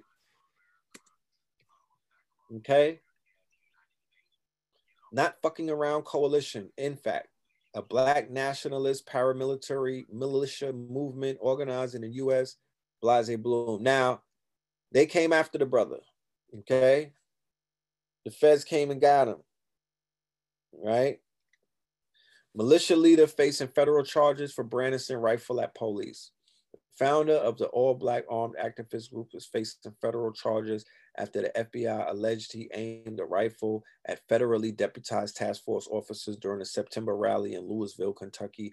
FBI agents arrested John Fitzgerald Johnson, the founder of the Not Fucking Around Coalition, who is also known as Grandmaster Jay, Thursday at his home. The 57 year old appeared before a federal judge in Louisville later that afternoon, and a judge appointed the office of federal defender to represent him. Um, they got him on house arrest, from what I've been told, and it's a trumped up charge. It's a bullshit charge, right? There goes the FBI report from Kentucky you know that's the actual um you know uh their warrant and whatnot you know it's a bullshit charge you know much success to that brother. Um these are some of the shows that i was divinely inspired by going through 2020 uh these shows have a lot of information and science in them. These shows are not just regular shows. I don't just watch regular tv like that. I'm not better than you. But you know i i i use my time wisely. So when somebody recommends something for me to watch and I check it out and it, it, it winds out that, you know, that whatever I check out is something that I could get with because I'm a decoder and I'm looking for the subtleties, then I'm going to promote that. I'm going to let you know. So this series right here called Boys on Amazon, huh, this is one of the best series that I watched this year. This series explores the quote unquote superhero realm and turns it upside down on his head. It turns it upside down on his head completely. Um, it takes the whole superhero comic book genre and it turns these people into anti-heroes. It flips it. And there is a high that towards the end of the second season, they get into the whole Nazi uh, program that Hitler was dealing with, where he was building up Supermen and whatnot. The shit is very deep. You know, I'm talking about it goes there. It really does. Uh, Lovecraft Country, of course, which was on HBO. It is an interpretation of a book. Uh, it is based off of H.P. Lovecraft's Cthulhu Monsters, H.P. Lovecraft's writing, H.P. Lovecraft's horror, and this this series was heavily melanated, uh, black cast and whatnot. Uh, man, they was going in HBO, going all the way in, dealing with rituals, dealing with magic, dealing with monsters, dealing with a whole bunch of shit. Okay, this this is a series that I highly recommend. Um, I don't know if anybody decoded this over the throughout um, all of the seasons and whatnot. I don't know if anybody touched on this, but I'm sure that somebody definitely will. Okay, and of course, the Watchmen, which came out in 2019, what I which I was talking about earlier, this was somewhat of a precursor to what we saw this year. You know, dealing with predictive programming because this movie, uh, this TV show and whatnot, it was going in on a lot of themes that popped up in 2020. All right. It opens up with Black Wall Street, okay, in Tulsa, Oklahoma. This is Dr. Manhattan as a black man right there, the man that you see in blue, which is a black god. Okay. This is dealing with a white supremacist organization called the Seventh Kavalry. Uh, you saw the rise in these white supremacists going into 2020, the rise in these quote unquote proud boys, boogie boys, black men were being hung the police was out here killing people and whatnot. They highlight this in this show. The aspects of them wearing masks and whatnot. The the whole thing was built around masks. The mask. Uh, this is this man with the noose around his neck is called Hooded Justice and whatnot. Pause. And he was dealing with the whole aspect of the you know the man behind the mask hiding behind a mask, the whole mask situation, the police right there, as you see in the storyline, they had to wear masks to protect their identity. Then you have the movie that I just saw the other day um, from Disney Plus called Soul. Bruh, this shit is deep. It's dealing with the fall. It's dealing with the fall of man, uh, uh, the, the fall of our spirit and our soul into this earthly plane and how you know this character right here called 22 right 22 you know 22 so many 22 concepts and whatnot but 22 was like i don't want to fall 22 did not want to go to earth 22 did not want to become a human 22 did not 22 knew that this was bullshit right so this movie explores the astral realm it explores reincarnation it explores the spirit realm it explores the kabbalah it explores the divine spark. Bruh, the shit goes in. You know what I mean? So I highly recommend this as a, you know, and you can watch this with your children and then break down some things to them because the way that they did it, you know, they built it to whereas we, you know, the parents and the children will um enjoy it. Co- um, 2020 also saw the disclosure of the UFOs. You're going to see more of that in 2021. They're going to do a rollout. They're going to expose more things. They're going to, we're in the Aquarian age. So all of these things that were once hidden are going to now be revealed. As you can see, the COVID-19 bill started a 180 day countdown for the UFO disclosures. So there's going to be all of the hoopla built around that. Um, don't expect them to pop out with a goddamn alien, but they're going to reveal, I guess, some things that people could go ahead and run with. They already launched the Space Force in 2020 with Donald Trump and whatnot. They kicked that off. So if they have a whole Space Force as another arm of the military, they're going to be taking this shit to higher levels. They're going to be talking space. They're going to be talking Mars with Elon Musk. They're going to be talking outer realms. They may even have a blue beam alien invasion.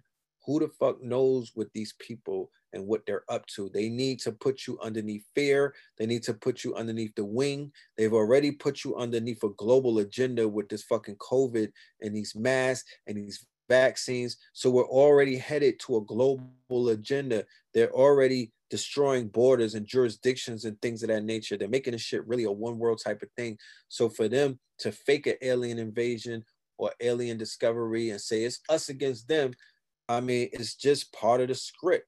All right.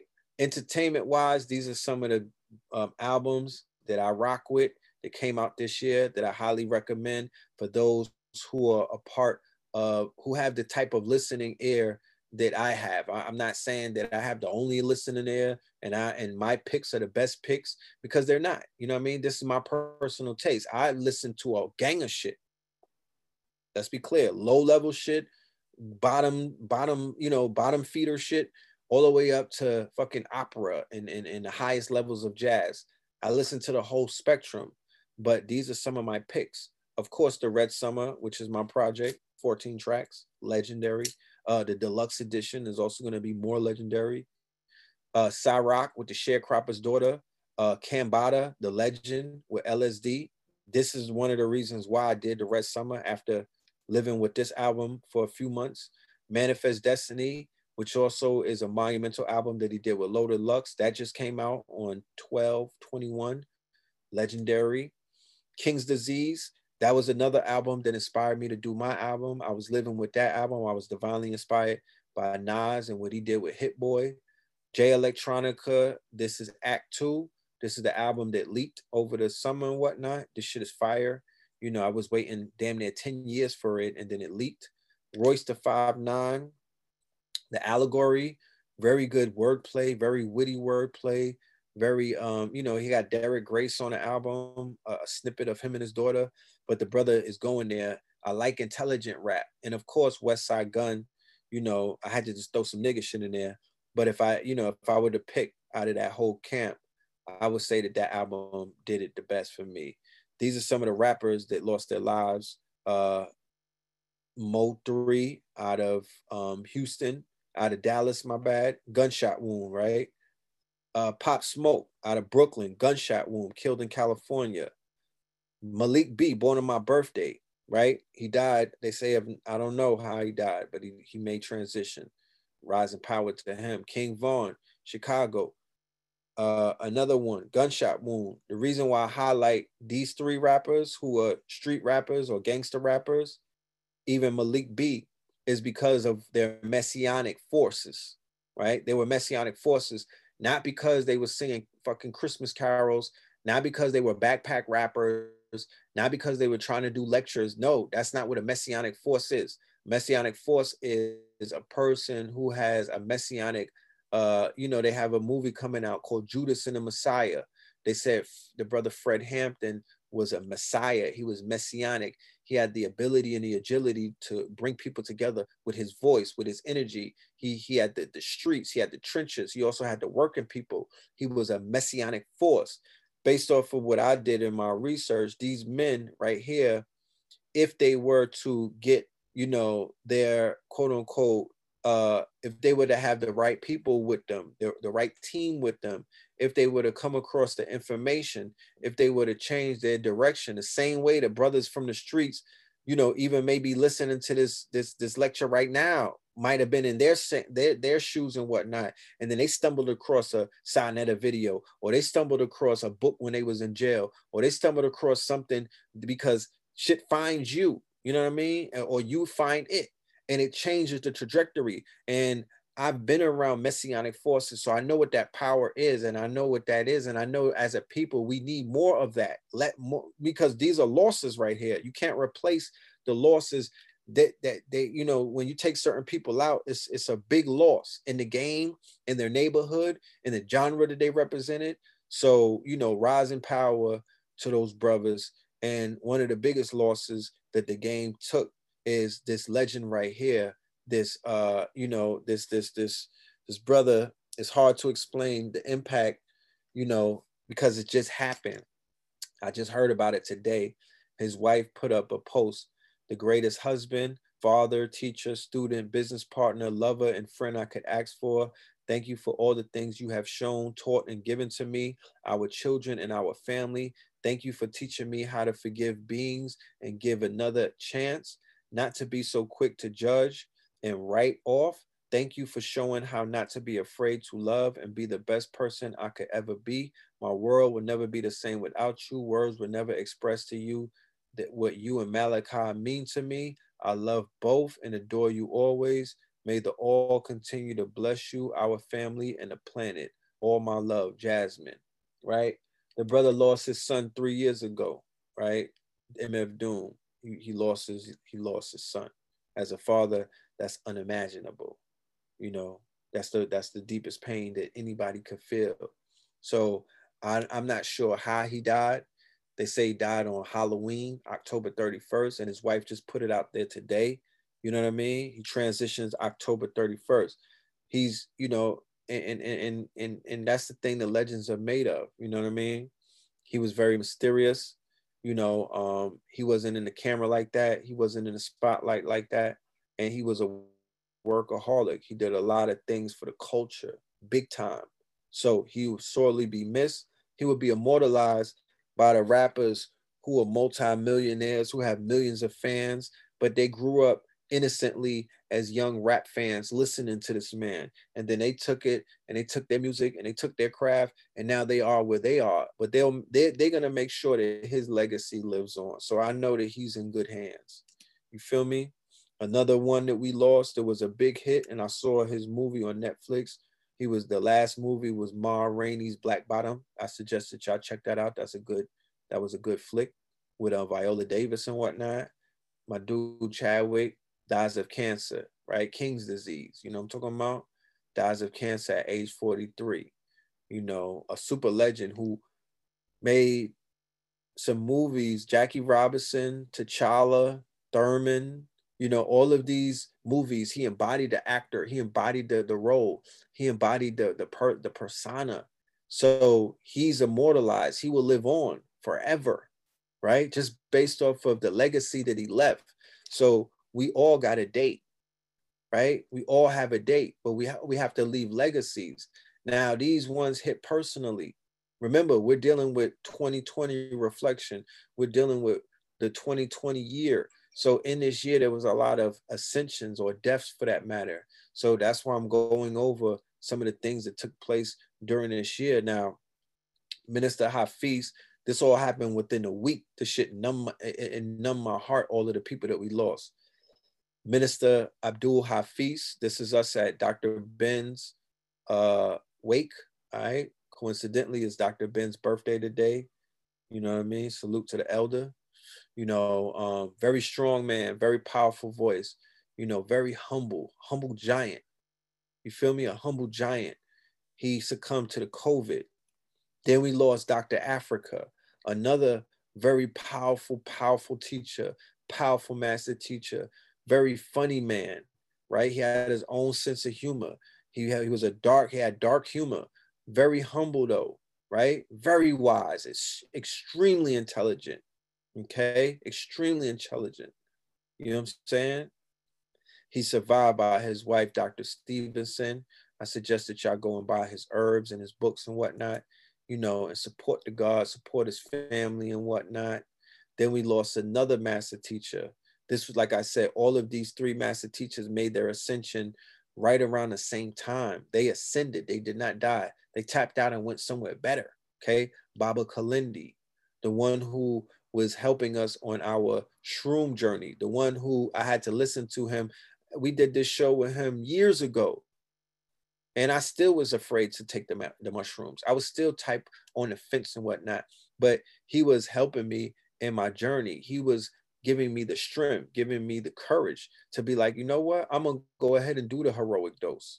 I was supposed to go to Detroit for the psychedelic conference and lock in and then a man-made transition so this year i made it my duty to get over my fears and to tap in and that's one of the best things that i have done because it has propelled and brought me to places of healing that i needed to go real talk it, it, took me it took me to places that i needed to go. So i'm very grateful for that man and what he brought to the family and for those who are continuing his work because he has students.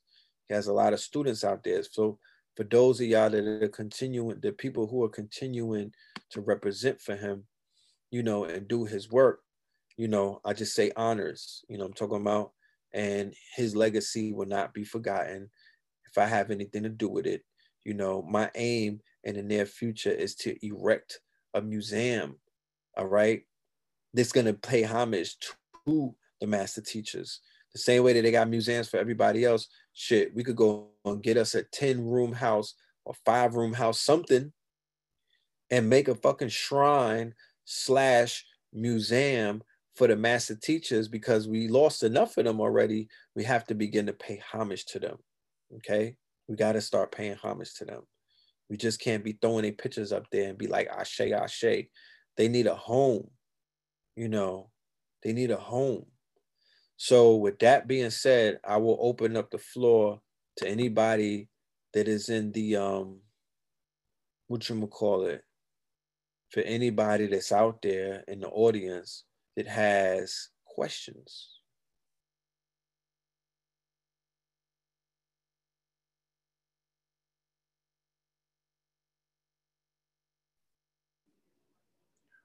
I have a question. Yes, sir. Do you plan on expanding your lectures into a curriculum uh, to kind of, again, give us some sort of avenue to uh, navigate in the future? Because I ain't gonna lie, brother.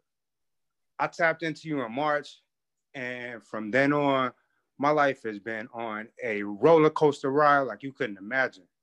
Right. So, I mean, again, given the information that you talk about with the Bitcoin, again, tapping it with 19 keys with the stocks and things of that nature, y'all brothers have the shifters have a multitude of information. And again, I want to know if you plan to offer that in some sort of fashion in a curriculum.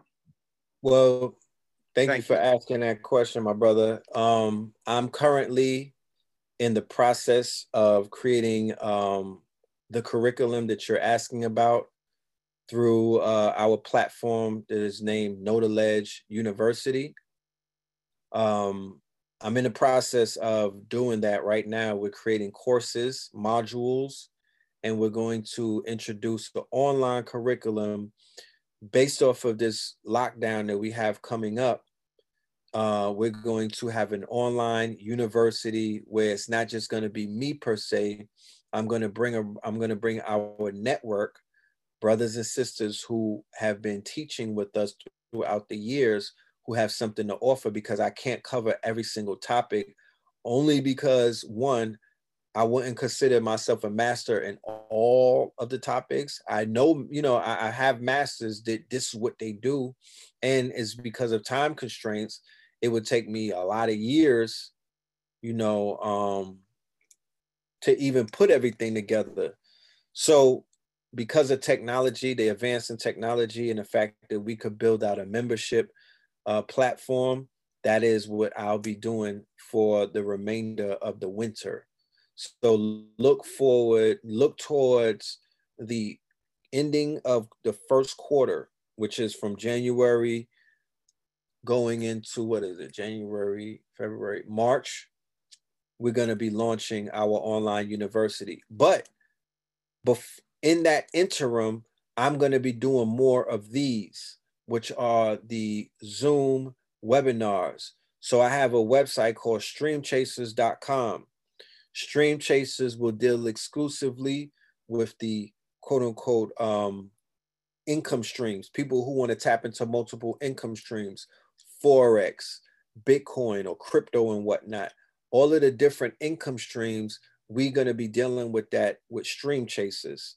And then when it comes to KTL University, those would be specific uh, lectures like Fear of a Black and More Messiah, Fear of a Black Planet, um, you know, into deep, you know, whatever we decide, whatever whatever titles we decide for 2021 and whatnot, we'll be doing that through that.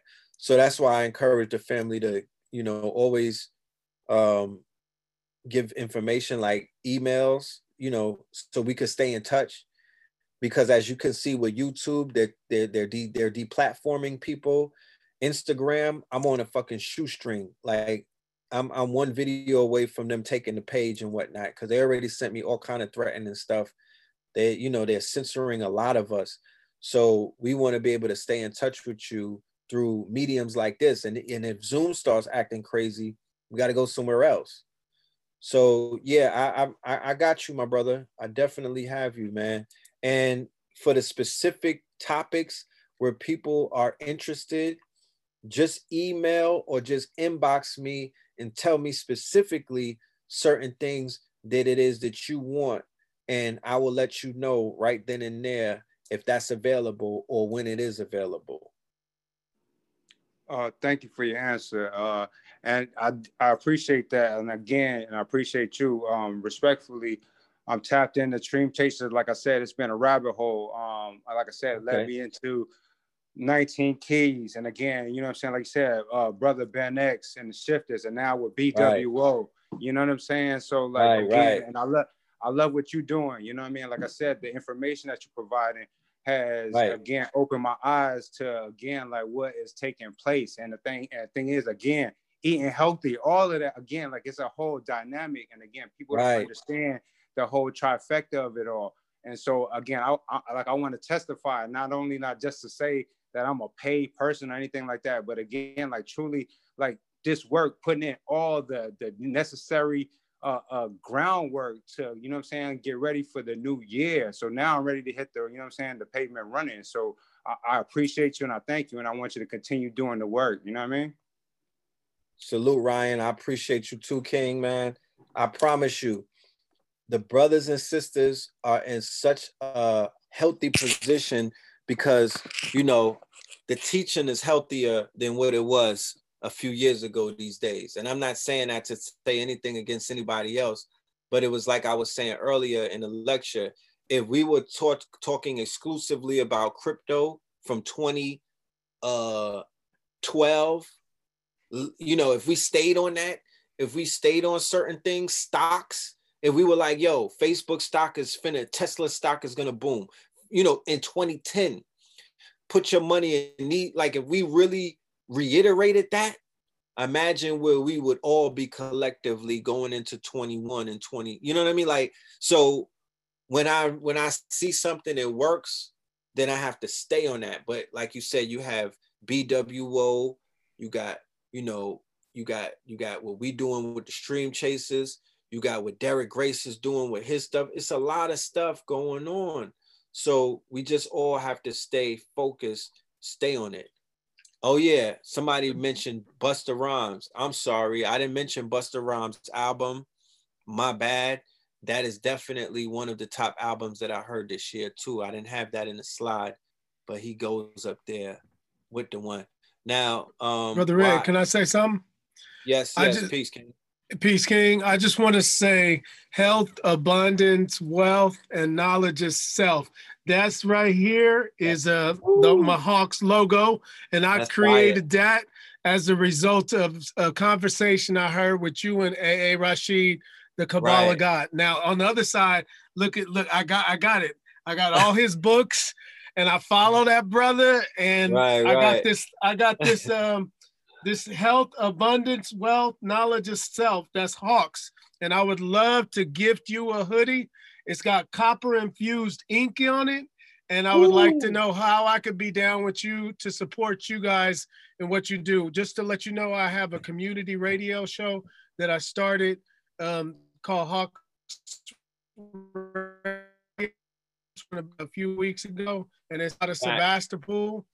And taking samples of your conversations. And I, I played um, um, the Scorpion Kings. I played some Kambata, and you know I have a few local listeners, but it's online. But basically, I'm doing what I can to get your information out there. My my son and my daughter listen. They're in Hawaii right now, and he was listening earlier to you Oh, break down the respect on MF Doom. So you know what? How can I get you a hoodie like this, man? Oh man, just tap in. I will. Um, is are, are we following each other on social media?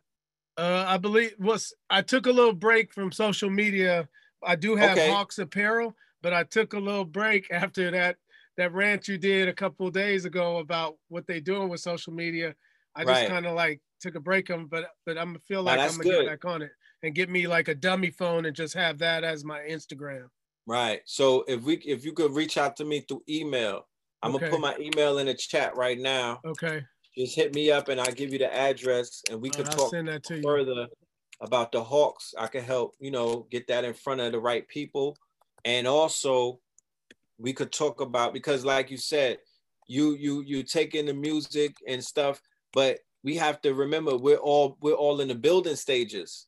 It's gonna start out with a few people, but we have to be, you know, we got to build together. So by next year, this time, you like, yo, my shit is exponentially grown. You know what I mean? Because we could bring people in that could have tools that could help with the expansion of your digital audience. I want to answer this question, anonymous question. What advice do you have for those of us who are healing from toxic, abusive, dysfunctional relationships in 2021? Um, retreats, you know, I, I would I would encourage you to get on some retreats where people are going ahead and dealing with healing, plant-based medicines, healing through sound, sound sound bowl healing, Reiki healing, you know, energy work. But you also have to get into shadow work. That's what this whole period right now is about. That's what the winter is about. Shadow work, looking within.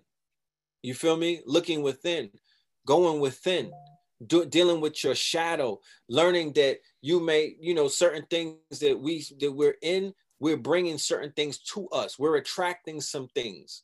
You know what I'm saying? Being able to be still, being able to be with yourself, being able to look within and being able not to attract that anymore. There might be something that you may have to deal with, some type of trauma. I don't know exactly what it. I don't want to be a, a therapist right now and, and be throwing things out there, but what I'm saying is, if you go, if, if you if you get into some of these retreats, if you get because that's what we're going to be dealing with in 2021. We're going to be dealing with some more retreats, ayahuasca, some more of the shrooms, some more of the plant-based healing modalities, going into places like in nature, because all of us need healing. You're not the only one. We all uh, shit. Just being a, a melanated man is abusive relationship these days and times. So a lot of us are trying to get out of our own way so we can grow and we could develop. Any more questions?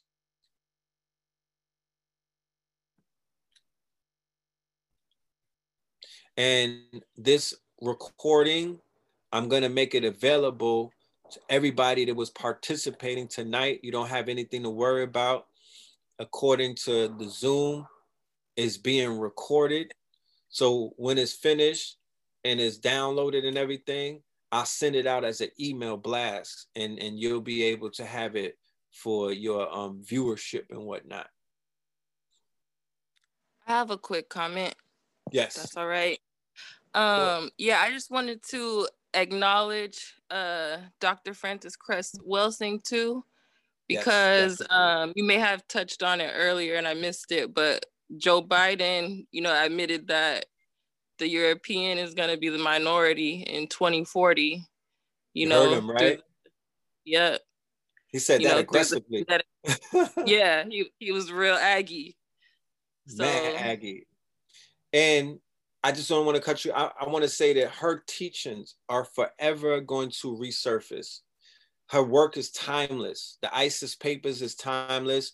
What she spoke of was there was such a pushback against it because it was so poignant at that time. They try to bury her.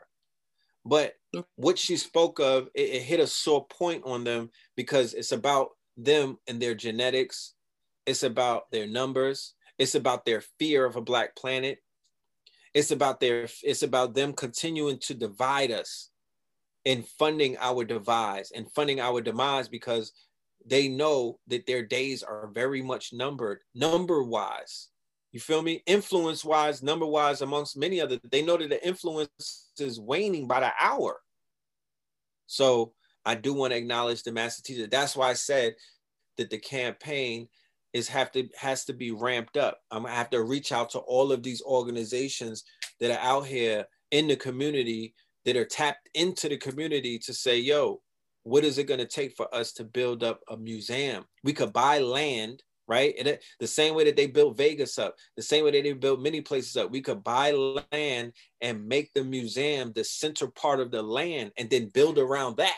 Have people drive out to the museum to visit it, bring the children, you know, come and pay homage. It'd be like a shrine and a museum at the same time, but with all of the master teachers, their teachings, their books, their lectures, a lot of the things that they contributed should be housed in a place that we call a sacred temple. Right. And 2020 just kind of proved everything that everybody was saying all along. That's right.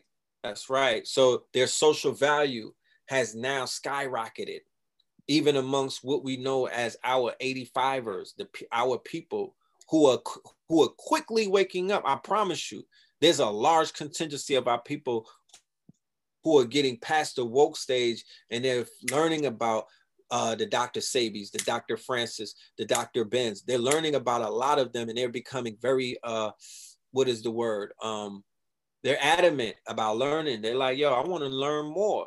So the time, it's all about timing. And I was, I'm just letting y'all know that we are in the right time. The timing is ripe.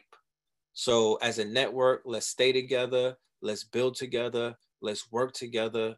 You know what I'm saying? Um, and, and let's just take this thing where it needs to go. I'm gonna take about one more question. If there is one. Okay. If I may. Yeah. Uh, do you think possibly that they're pushing this whole vaccine thing because of the fact that they keep on building all these apartments and they're gentrifying all these places? Like, what what are they creating this housing for? Is it because again, like the U.S. has been already been bought and sold? That you know what I'm saying? That they're you know what I mean have a, another plan that they're to, like again that they're pushing this thing. I mean, I think it's bigger than that. You know, um, real the real estate market is about to crash because of this whole COVID thing. You know, it's really they keep printing this money out of nowhere. So we got to look at the inflation. We got to look at the real estate bubble. You know, New York has been abandoned. The the quote unquote rich folks left. They ran.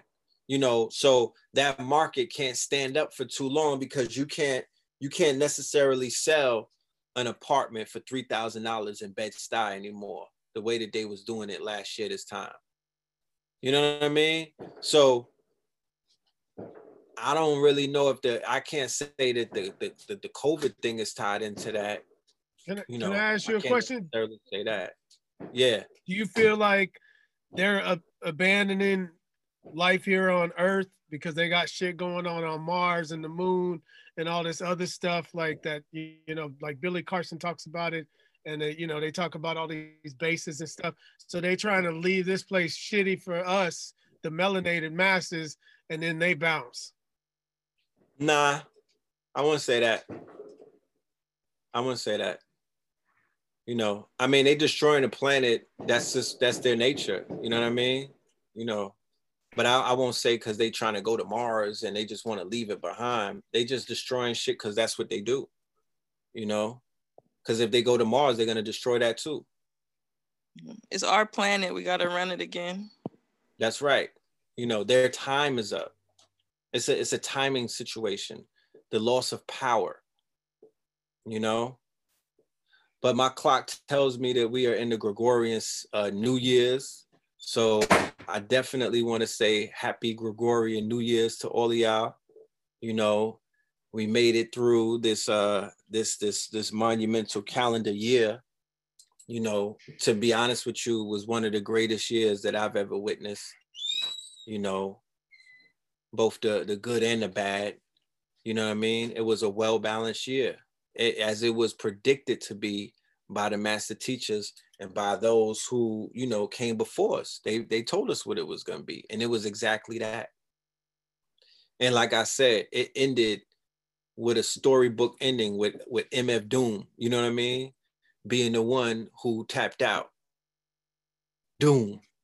You know what I mean? Out of all people. So yeah, I'm gonna let y'all. I'm gonna, I'm gonna tap out. You know what I'm saying? I'm gonna get to the family, but um, I definitely want to say thank you for everybody who pulled up tonight. You know, um, I appreciate y'all, and you know, I'm I'm hoping and willing that tonight's presentation was uh, you know, was fulfilling for y'all. You dig?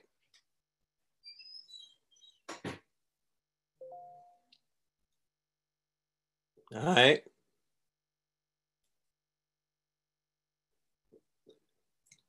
Yeah, you hear them shots.